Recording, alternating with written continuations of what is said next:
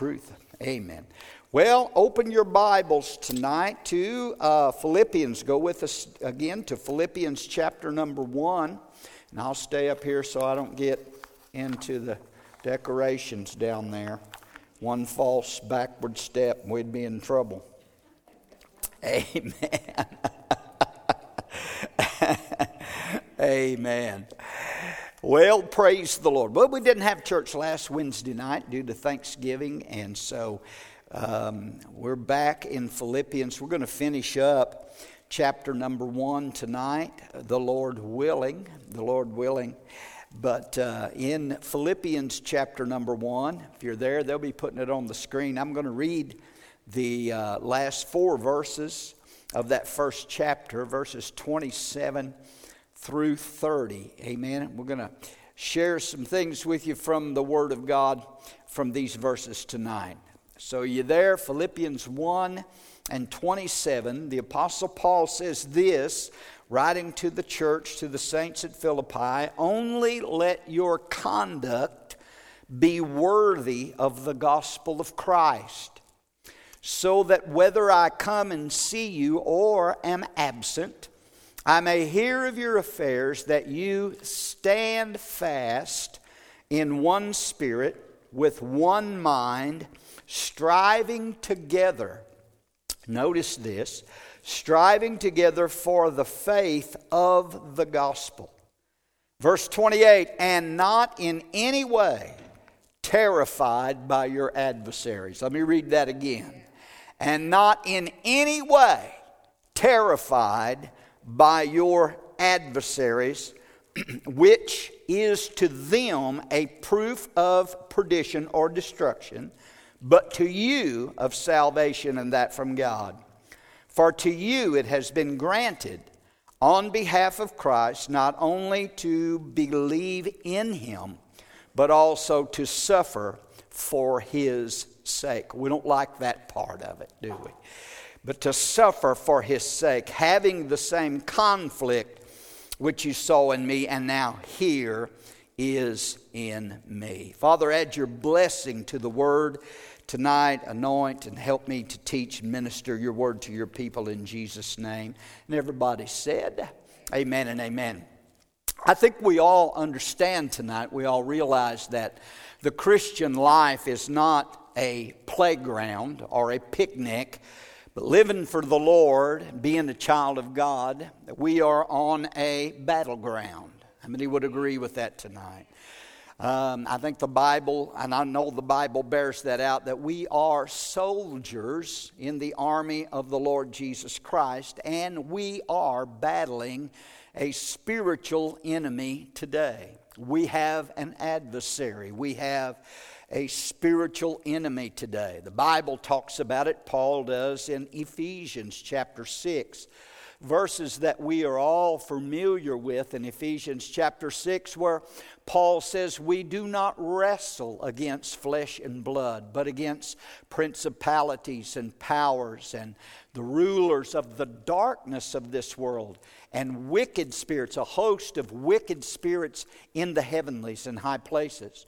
There is a, there's another world out there that we can't see with, this, with our physical, natural eyes, but nevertheless is very real, and that is the spiritual realm or the spirit world. I've said this before that, and, and, and I believe that it's true, that the spirit world is actually more real than the physical world because the spirit world, God is a spirit, created this physical, natural world. So there is a spirit world, a spiritual realm, and there are principalities, powers, there are wicked spirits, there are fallen angels, evil angels that, um, that, are, that are in control of the, those who are fallen, who are in the world and are in charge of those. And, um, and holding power and sway over people over the world that doesn't know the Lord Jesus Christ. And we, as, as the called out ones, as the ecclesia, as the church, of the Lord Jesus Christ, we are in a conflict with those spiritual forces today. Amen. There's a spiritual battle that's going on. And um, we, as believers, must stand our ground against the forces of darkness.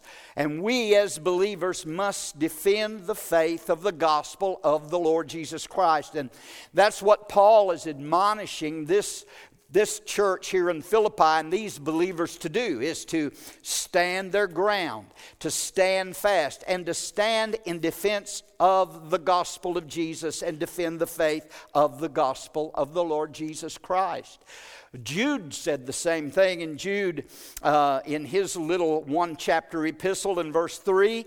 Jude said that we are to earnestly contend for the faith that was once delivered to the saints. And so we know that the faith, faith, the faith, when, it, when the Bible speaks of the faith or the gospel, uh, it uses the definite article. It's talking about is talking about our belief system. Listen, uh, we talk about, you know, we hear people talk about different faiths today. There is the Muslim faith or the Catholic faith or this faith or that faith, but there's only one true faith. Amen. And it's not the, the it's not the uh, Pentecostal faith or the Baptist faith or the Catholic faith. The true faith is this book right here, the, the doctrines that are taught in the Word of Almighty God. We've got to earnestly contend for the faith that was once and for all delivered to the saints. There is no new gospel today. Well, there is, but it's not the right one. Amen? And uh, so we've got to earnestly contend for this faith that was once delivered to the saints. And the faith today is under attack by the powers of darkness. Paul even warned in his letter to Timothy, in his first epistle to Timothy, Paul warned of a departure from the faith in the last days. And I believe we're seeing that now. That, that he said that, that, that some would depart in the last days, depart from the faith, giving heed to seducing spirits and doctrines of devils. And we see that taking place today. If Satan can rob believers of their Christian faith, and uh, the Bible doctrines that we hold to, then if he can be successful in doing that, then he can cripple and defeat the church. And that is his plan. That his, that's his MO. That's what he's trying to do and working to do and has been uh, working to do for the past 2,000 years. He's the same. You know, God, Jesus Christ is the same yesterday, yesterday, today, and forever. But you know, the devil hasn't changed changed either. I mean, he's the same today, working the same way with the same schemes and plans and plots that he, that he always has. Amen? And Paul told the church at Corinth, he said, You're not ignorant of the devil's devices. And so we don't, we're, we're not to be ignorant of his devices, of his schemes, of his wiles, of how he operates and how he works. But that is what he is, he is seeking to do. He's, his desire is to rob the church, to rob the saints of their faith and, and the Bible doctrines that we have held to for 2,000 years that the church has been founded on. Satan wants to rob us of that, to turn us from those, from those truths and from those teachings, to lead us astray into false doctrine and false teaching. So we've got to be, we must be in these last days, especially defenders of of the faith. Can I get an amen? Hallelujah. We've got to hold on, stand our ground, praise God, against those attacks of the enemy. And there's only one way that you and I can fight effectively against the enemy. And being it's a spiritual, it's a spiritual enemy, the only successful and effective way that we can fight against the enemy is to use spiritual weapons. Amen. We can't get a hold of the devil and punch him in the eye. Amen. but, boy, I tell you, but, uh, but we can use the weapons of our warfare. Paul said to the church at Corinth that the weapons of our warfare are not, are not fleshly or carnal, but those weapons are mighty through God to the pulling down of strongholds. How many is glad tonight we've got some spiritual weapons to, to use against the enemy and against his attacks and against his, his uh, strategies uh, that he brings against us and against the church? Paul gives a list. We'll not go into this tonight, but uh, in that sixth chapter of Ephesians, Paul gives a list of, of, of, our, of the uh, armor of God and the weapons. The, the one weapon that he gives us, the offensive weapon in Ephesians 6, is the sword of the Spirit. But he talks about the, uh, the, the armor of God that the believer has. And um, in Hebrews chapter 4, he talks about the, the, the word of God being the sword of the Spirit. So, so we have some spiritual weapons. We have the Word of God as, as our weapon, prayer is a weapon, the blood of Jesus is a weapon, the name of Jesus, as I said a while ago, is a weapon. These are spiritual weapons that we have to use against the, um, the strategies and the attacks of the enemy. But we must also depend upon the Holy Spirit to give us us power to stand and the power that we need, amen, to overcome the, wor- the wiles of the devil in these last days. If there ever was a time the church needs to be spirit filled and on fire and full of the Holy Ghost, it's this day and this time and this hour. Probably, you know, in the time in this day, the day which we live, when the church needs more of the power of the Holy Spirit, it seems that we're more deficient in the power of the Holy Spirit. And that, ladies and gentlemen, that should not be the case. We need to rise up. We're going to have to rise up, stand our ground, take a stand, use the weapons of our warfare, be filled with the Spirit of God if we are going to be victorious and overcome in these days in which we live in these last days, in these perilous times that Paul talked about. So, as an army of the Lord, we have weapons to use, but as an army of the Lord, we must also fight together. We must fight together. There must be unity within the body of Christ, within the church. And so Paul deals with this in these, in these four verses of Scripture, verse 27 through 30. Paul deals with this and gives some essentials here in this passage. He gives some essentials for, for the victory in our conflict. So, in, if you'll notice in verse 27, verse 27, he says this Only let your, I'm reading from the New King James, he said, Only let your conduct be worthy of the gospel of Christ, so that whether I come and see you or am absent, I may hear of your affairs that you stand fast in one spirit. Notice he says, he talks about a consistency here in this passage. He says, Let your conduct be, be worthy of the gospel of Christ. That word conduct there in the King James, it's uh, the word's conversation. And, uh, you know, our word our definition today for conversation is different than it was in that day when the King James translation in 1611, conversation today, when we mention conversation, we think about sitting down talking to somebody. But the word conversation and the way it's translated here in the New King James is a little more, a little more, more understandable to us because it means our conduct. The, the Greek word is a word for citizenship. And it speaks of a manner of life, our manner of life, or our lifestyle. How many of y'all know tonight that we're citizens? You, you and I are citizens of two worlds. We're a citizen of the United States. I'm glad I'm a citizen of the United States of America. Amen. Greatest nation on the face of the earth. In spite of all of our problems and faults, we're still a great nation. But uh, I'm a citizen of the United States. But you know what? I've got another citizenship and Paul mentioned that also in Philippians 3 and 20, where he said that we are citizens of, he- of heaven. He says in Philippians 3:20, my citizenship is in heaven, or our citizenship is in heaven. So what Paul is saying here that we are citizens of another world, come on somebody, and, and we need to behave ourselves as citizens, as good citizens of heaven. Our behavior should uh, match our citizenship. Can I get an amen? Do you know it's important how you behave? Is that right?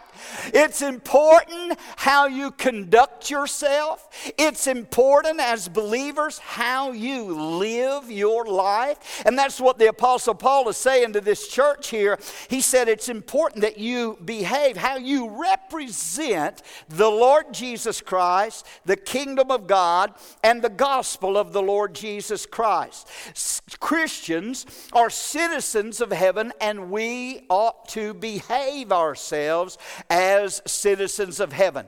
The, the conduct, the conduct that, that believers have, that you and I as believers have, the, our conduct is to, to be a credit to the gospel. Do you know? And that's what Paul is saying here. Let your conduct be worthy of the gospel of Christ. Do you know that you as a believer, and myself included, um, as Christians, that we're the only Bible that a lot of people will ever read. And when they, when, when, when we say, well, we're Christians, we love the Lord, we're saved, you know, we go to Abundant Life Family Church or whatever, and uh, people are looking at us and they're reading our lives. Paul said to one of the, the churches that you are an epistle known and read of all men. So Paul was telling this church and telling us as well that we are to, our conduct, our lifestyle, the way we live our life is to, we should, we should represent the Lord Jesus Christ and the Word of God and the gospel of Jesus Christ in a good way. Amen. Shouldn't anybody be able to point to us and, and, and, and, and our life should never be a reproach to the Word of God or to the gospel of the Lord Jesus Christ. A consistent, godly life is a powerful force today and a powerful weapon against the enemy. And we need to make sure that our lives, our conduct, our walk is worthy of what this book says and that, it, that our life matches what the Word of God says that it ought to match. Amen? This is our roadmap of how we are to live. And uh, the Word of God gives us, gives us the, the, um, the guidelines and the instruction on uh, living a godly life. So he says there, and as I, I mentioned this, in the King James it says, let your conversation your conduct be as it, the New King James says, be worthy of the gospel.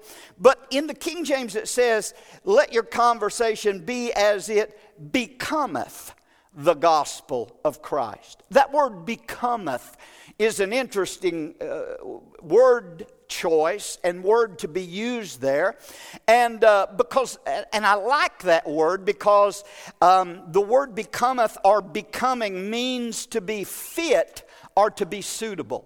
So, what that's saying is that our life, our conduct, the way we present ourselves should be fit or suitable to the gospel of Jesus Christ. Are you with me?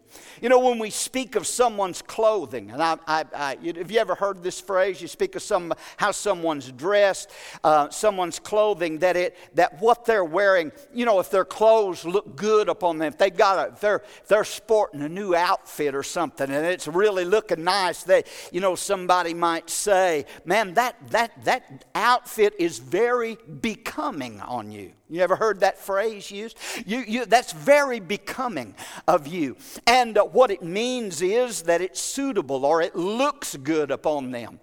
And so that's what this word is saying. And what Paul is saying here is that our spiritual garments, come on, somebody, our spiritual garments need to become our Christian profession. In other words, we need to be a well dressed Christian. What would a well dressed Christian Christian wear. What, you know, and I'm not talking about, I'm not talking about the clothes that, that we put on and the clothes we wear. I'm talking about how, how, will, how should we adorn ourselves spiritually with the proper spiritual garments. And that's what Paul is referring to here. Come on, can I get an amen?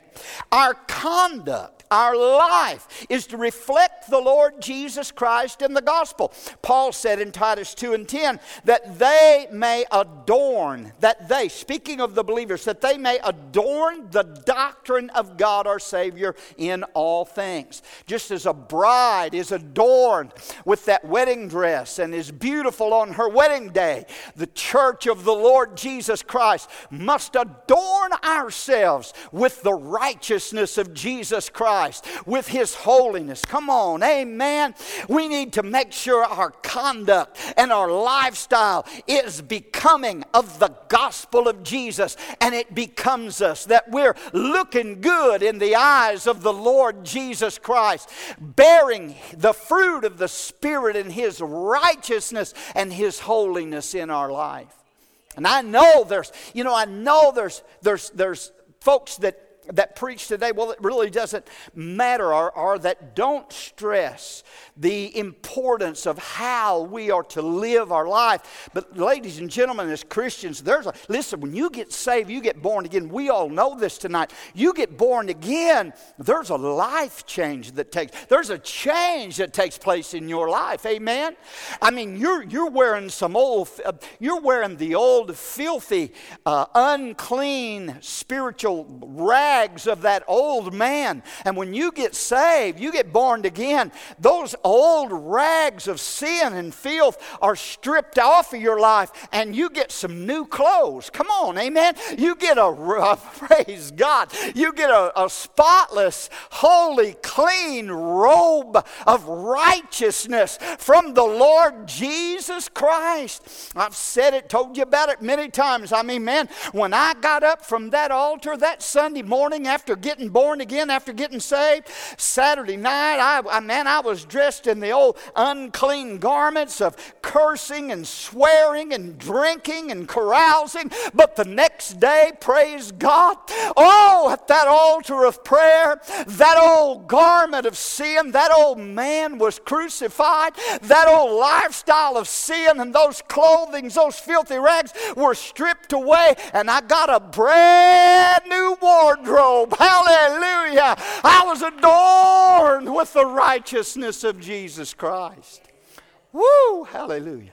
I'm not going to take time to go there, but go to, uh, uh, you can read it later this week. But Zechariah chapter 3, verses 1 through 5 talks about this, gives the, the, the, the, vision Zechariah had of, of Joshua the high priest standing before the Lord and Satan standing at his right hand to oppose him, and how that Joshua was clothed in filthy garments. But the Lord said, Take away those filthy garments and put some new clothes on him. Put on him some clean garments of righteousness. And ladies and gentlemen, that's exactly what the Lord does. Our life should become, it should become the gospel of Christ. It should be, our life should be suitable as one that is living and walking according to what the Word of God tells us. And this New Testament teaches and tells us that we should be and how we should live. Amen? Praise God. None of us perfect. None of us got wings here. We're not angels. Those are shoulder blades back there. They're not wings sprouting. Amen. But praise God, we're. I've said it before. I'm. I'm. I'm not. I'm not what I what I will be, but thank God I'm not what I used to be either. Praise God. We're all in that process of being sanctified. But our life, I'm not going to get done if I don't move on, but our life has got to be clean before the Lord. Now, the Bible tells us, and uh, you can go to Colossians 3, uh, Colossians 3 8 through 10, Paul gives us there a list of some things that we are to put off as a new creature in Christ. Some things that we are to put off. He said there in, in Colossians 3 to put off the old man. And then he lists some things to put off. Let me just go through and, and just mention some of these. He said to put off anger, to put off wrath to put off malice, to put off blasphemy, filthy language, and lying. Those were some things he said. You put those things off. Those are a part of the old man. Those things have no part in the new creation and in the new man that is created in righteousness and holiness in Jesus Christ. Are you with me? Let me mention them again. Just a few things he mentioned to put off anger, wrath, malice blasphemy, filthy language, and lying. Someone said here a few months back, someone uh, uh, put on, fa- on Facebook, that's why sometimes I, I wish I wasn't on there, but the, the, they, they put on there that it wasn't a sin to cuss wasn't a sin to use profanity. That, they said that the Bible doesn't say, there's nowhere in the Bible that says, thou shalt not cuss. Well, duh. Uh, does that mean that just because there's not a scripture that says, thou shalt not cuss, does that mean that then you are free to cuss? What about that scripture there in Colossians chapter 3, where he says, one of the things that are a part of the old man that is to be put away is filthy language. Filthy language. Um, filthy, corrupt communication is not to, Christians are not to use profanity and bad language. Are you listening to me? Praise God. I know why you're quiet. You're just listening real good. But he said to put those things off. And then he said, here's some things to put on in verses 12 through 14 of Colossians 3. He said, You put off that old man and the deeds of the old man, but then here's some things you need to put on. We're still talking about changing our clothes, of adorning the gospel of Jesus Christ, of our conduct being worthy of the gospel of Christ. He said, Put these things on. He says, Put on some tender mercies. Put on some kindness. Boy, there's some folks I know that need a good dose of Holy Ghost kindness. Come on, somebody.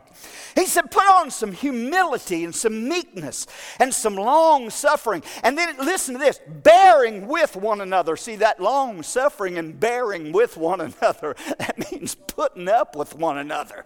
Amen. That, that, those two kindly go together. And then he said, forgiving one another and loving one another. See, those are some things that we need to put on. We got to put off the old and put on the new man, and our conduct and our life and our walk has got to be worthy of the gospel of Christ. Our manner of life, ladies and gentlemen, either helps or it hinders the gospel. The way we live either recommends the truth to others or else it makes the truth and the, and the way of righteousness repulsive to others. Amen. And there's been so many people, and I know people who use anything for an excuse, but there's been so many people that have been have been turned away from the gospel, turned away from the church because of someone that professed a, a, a life for Christ but didn't possess a life for Christ. Come on, somebody. Amen.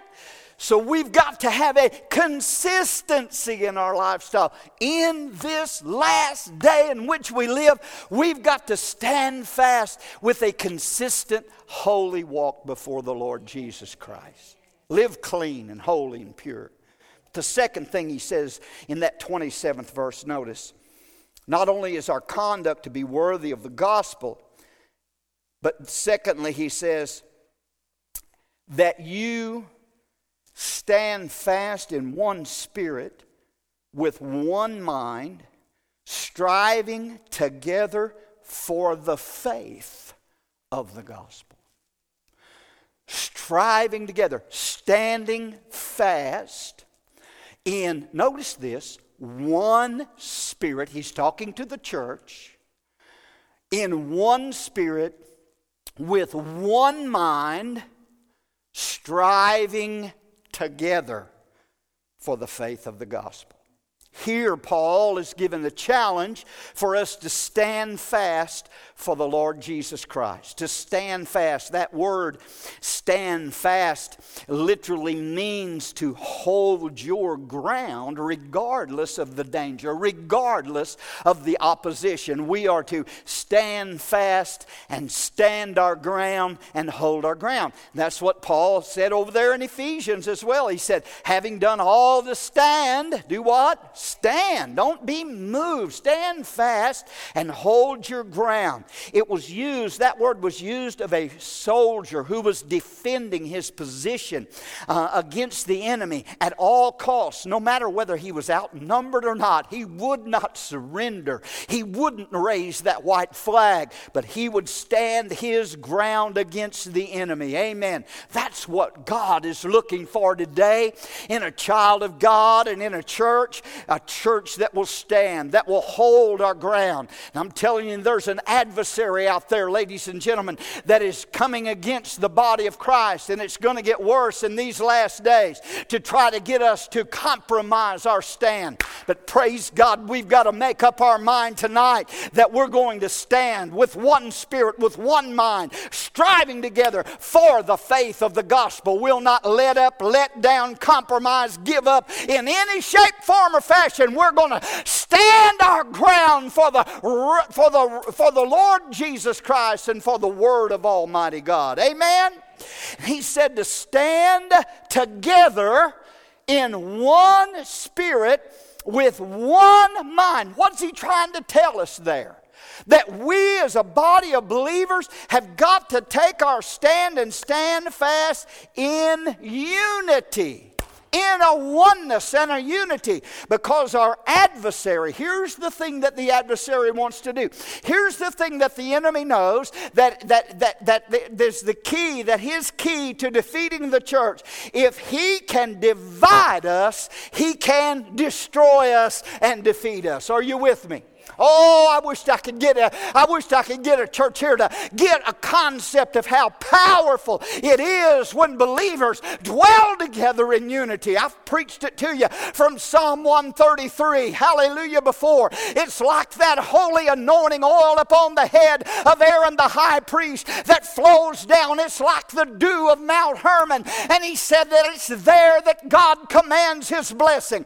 You want the blessing of God in a church? Get a church that that will bind together in one mind and one heart and one soul and one belief in unity and stand fast together.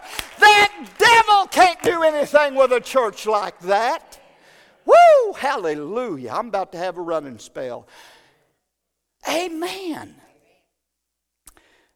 They were to be one of in, in one spirit striving together. Praise the Lord. Striving together. That Greek word for striving is it's interesting because it's the word where we get and I'm not going to try to pronounce it. Wouldn't make any difference whether I pronounced it right or wrong. You just didn't need to know what it means. It's the word that we get our English word athletics from. Athlet, athletes what do athletes do? Athletes are team members, they're a part of a team, they work as a team. And so Paul uses this word striving. the word that, that also refers to athletics. He uses that word and he pictures the church as a team, and it's teamwork. It is teamwork that wins the victories over the enemy. There was some minor division that was cropping up in the church at Philippi. In verse uh, chapter 4 and verse 2, Paul alludes to it when he says, he speaks of two women there, uh, Euodia and uh, Syntyche, and he says to them, he said, I implore you to be of the same mind in the Lord. So he alludes to the fact that there was two ladies in the church at Philippi that were not getting along, that were kindly at odds. What the problem was, we really don't know. But there was some then in the church probably that were taking sides with one, and some was taking sides with the other. And Paul is imploring them not to allow this strife to come into this church, into this body. He said, I implore you to get these things worked out, to be of the same mind. Hallelujah. You know, I've said it here many times, ladies and gentlemen, that at Abundant Life Family Church, we have to have a zero tolerance for strife within the church because that is, you know what the devil's motto is, is divide and conquer. If he can divide us, he can defeat us. Amen. And we cannot allow that to happen. And so that was what was happening here in this church. There was a division there. Those two women not getting along it was hindering the work of the church. And that's how the enemy works to try to bring internal division to a local church and a local body. And if Satan can be successful in doing that, he knows that he's won a great victory. Jesus himself even said in Matthew 12 25 that every city or house that's divided against itself cannot stand. Those are the words of the Lord Jesus Christ. And Paul, writing in Ephesians chapter 4, he tells those in the church at Ephesus that, you, that they must endeavor to keep are to guard the unity of the Spirit in the bond of peace. So when there's unification in a body of believers, it's up to that body of believers to work and to endeavor, endeavor and to labor to keep that unity within the church. Come on, amen? Are you with me? We got to keep that unity. We cannot allow at any time um, a, a division or a strife within the body of Christ. So Paul says there in verse 27, here's an important word that he uses there. In that 27th verse, he says that we he says that you would stand fast in one spirit with one mind striving together. That's such an important word. That word together, standing firmly together in one spirit, striving together against the enemy, and doing it with one mind and one heart. That is a picture of a team of athletes, a team, a sports team that is in perfect harmony, perfect unity, and everybody on that team doing their playing their position, doing their job, and everybody getting along on the team. That's the team that will be a team that's hard to beat. Can I get an amen? Every person on the team has his assigned place and his job to do. Not everybody on the team can be the captain or the quarterback. Come on. The team has to follow the rules, and the Bible is the rule book that the church has to go by and to follow. And there is one goal for that team. You know what that goal is? It's to honor Jesus Christ and to do His will. And, church, if we will all work together, we can reach that goal and we can glorify the Lord Jesus. When teamwork disappears, then division and competition take over, and then the enemy will get the upper hand. But we here at Abundant Life Family Church, I've made up my mind and I'm asking you to do the same thing tonight and to make that commitment that we're going to strive together and that we're going to be of one mind and we're going to be of one heart and we're going to be in unity together as one and we will be a force in this Farmington area and community if we'll have that kind of unity that the devil cannot be successful against. Can I get an amen? Hallelujah. Praise God. I got to close. I got to close. Paul says this. Look at verse 28. We're just kind of moving along here, verse by verse.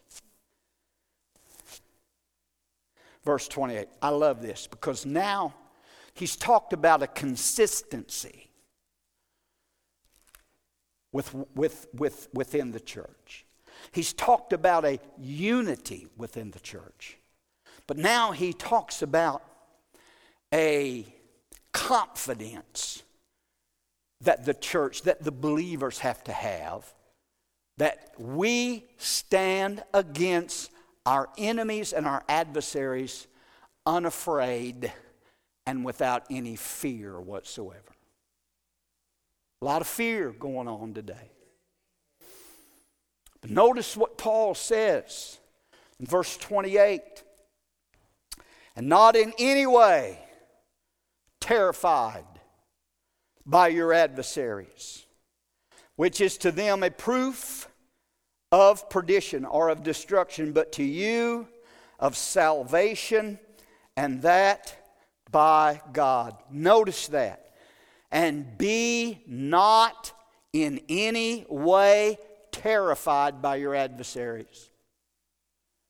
The New Living Translation says it this way Don't be intimidated in any way by your enemies. I kind of like that.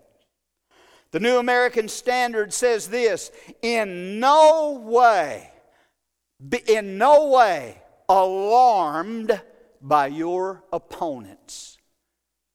So we have enemy, enemies, we have adversaries, we have opponents, but the word, the Spirit of God through the Apostle Paul is telling us not in any way, any shape, any form or fashion to be terrified, to be alarmed, or to be intimidated by the forces of the enemy that come against us. I, I, tell you what, somebody ought to be shouting right now. Amen. Don't be afraid of your adversary of the enemy. That's, you know, fear, fear will, will, will drain you of your faith, and you'll not be able to overcome the adversary if he can cause you to fear him. He uses intimidation. Goliath used it on David, but David was not terrified or intimidated by Goliath. He stood up to him and said to him, You come to me with the sword and the spear, but I've come to you in the name of the Lord God of hosts, and today I'll take your head off of you. Praise God. God's going to deliver you into my hand. He would not be terrified or intimidated by his enemy in church. We cannot afford today to be intimidated by the adversaries that are coming against us as born again believers. Are you listening to me?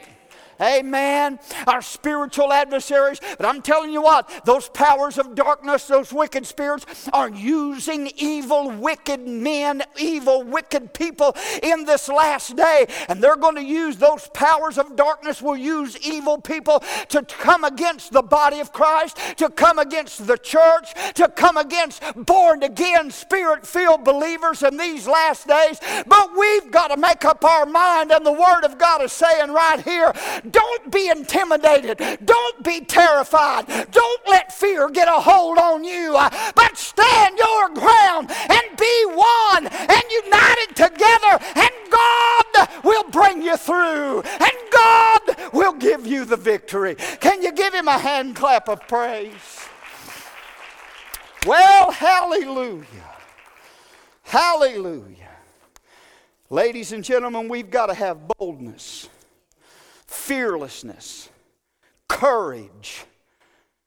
If we're going to live and stay true to God in this day and hour which we live in, we're going to probably more than, and I don't, again, I want to encourage you.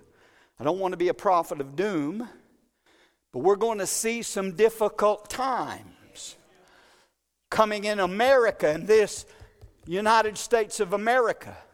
Going to be some rough times. I've preached about the persecution that, that the Bible predicts that is coming, will come to the church, even here in the United States. But we must not be alarmed or intimidated by the enemies of the church, the enemies of the Lord Jesus Christ, and the enemies of the gospel. I don't know about you, but I still have 1 John 4 and 4 still in my Bible that says, Greater is he that is in you than he that is in the world. Come on, amen? Hallelujah. God told Joshua, You're going to face those same enemies and giants when you go into the promised land, but be not afraid, be not dismayed. As I was with Moses, I'll be with you. I'll, I'll be with you to drive them out. Praise God. We need some of that. Oh, we need some of that Caleb faith. Amen. When he was 85 years old and they were divvying out the land of promise, and Caleb said, I want that mountain where those giants giants are, that's my possession. He would not be intimidated by the enemy. And, church, we've got to have, if there ever was something we need and ever was a day we needed, we need a holy boldness today. We need a holy boldness from God that we will stand our ground and not be terrified in any way by our enemies and by our adversaries. Hallelujah. God has not given us the spirit of fear, but of power and love and a sound mind. Can I get an amen? Worship team, you can be making your way back.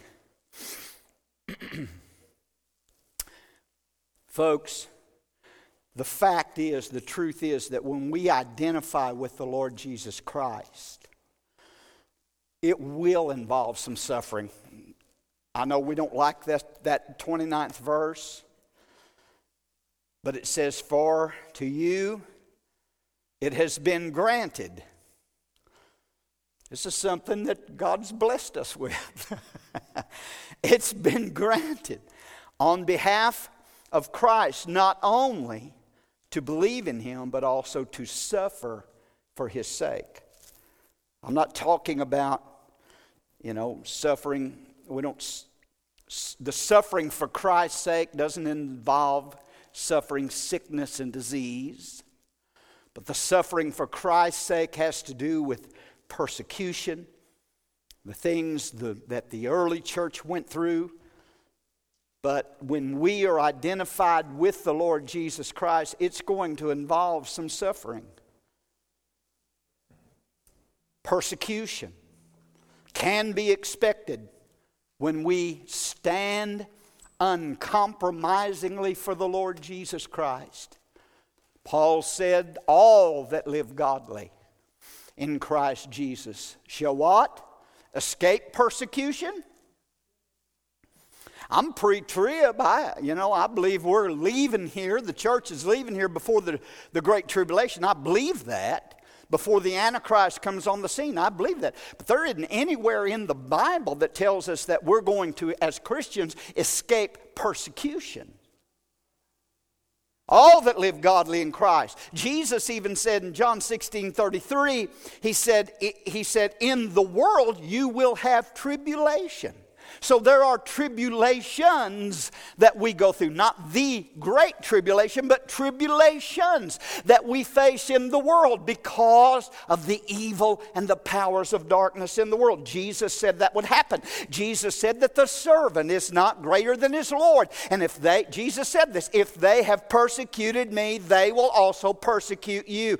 And he says that the persecution, Paul said, is we will suffer for his sake They hate Jesus and they hate the Word of God. I'm talking about this world system, and they hate the Jesus that is in you and the Word of God that you stand for. And any time that a church or a preacher can be buddy buddy and footsie footsie with the world and the world loves them, they're missing something somewhere because Jesus said that world hated me, that world persecuted me, and if you're for me, they're going to hate you and they're going to persecute you. It's coming, ladies and gentlemen, but we better get a hold of this word. We better get a hold of those weapons. We better get a hold of that verse and not be terrified in the face of our enemies, but stand. Stand against the persecution that is coming to the church. We got to stand against it. Like those Hebrew children, we're not bowing.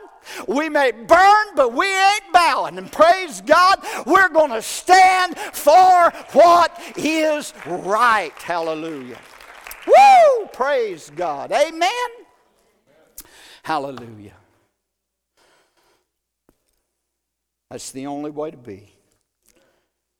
Don't be intimidated in any way by your enemies. This will be a sign to them that they are going to be destroyed, but that you are going to be saved. Hallelujah. Hallelujah.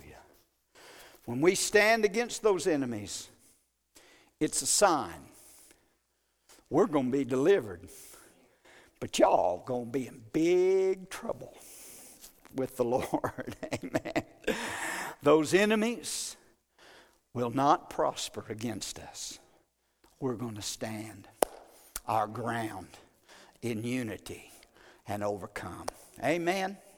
Praise God. So, speaking of standing, let's do that. Praise the Lord. Lord, we love you and praise you.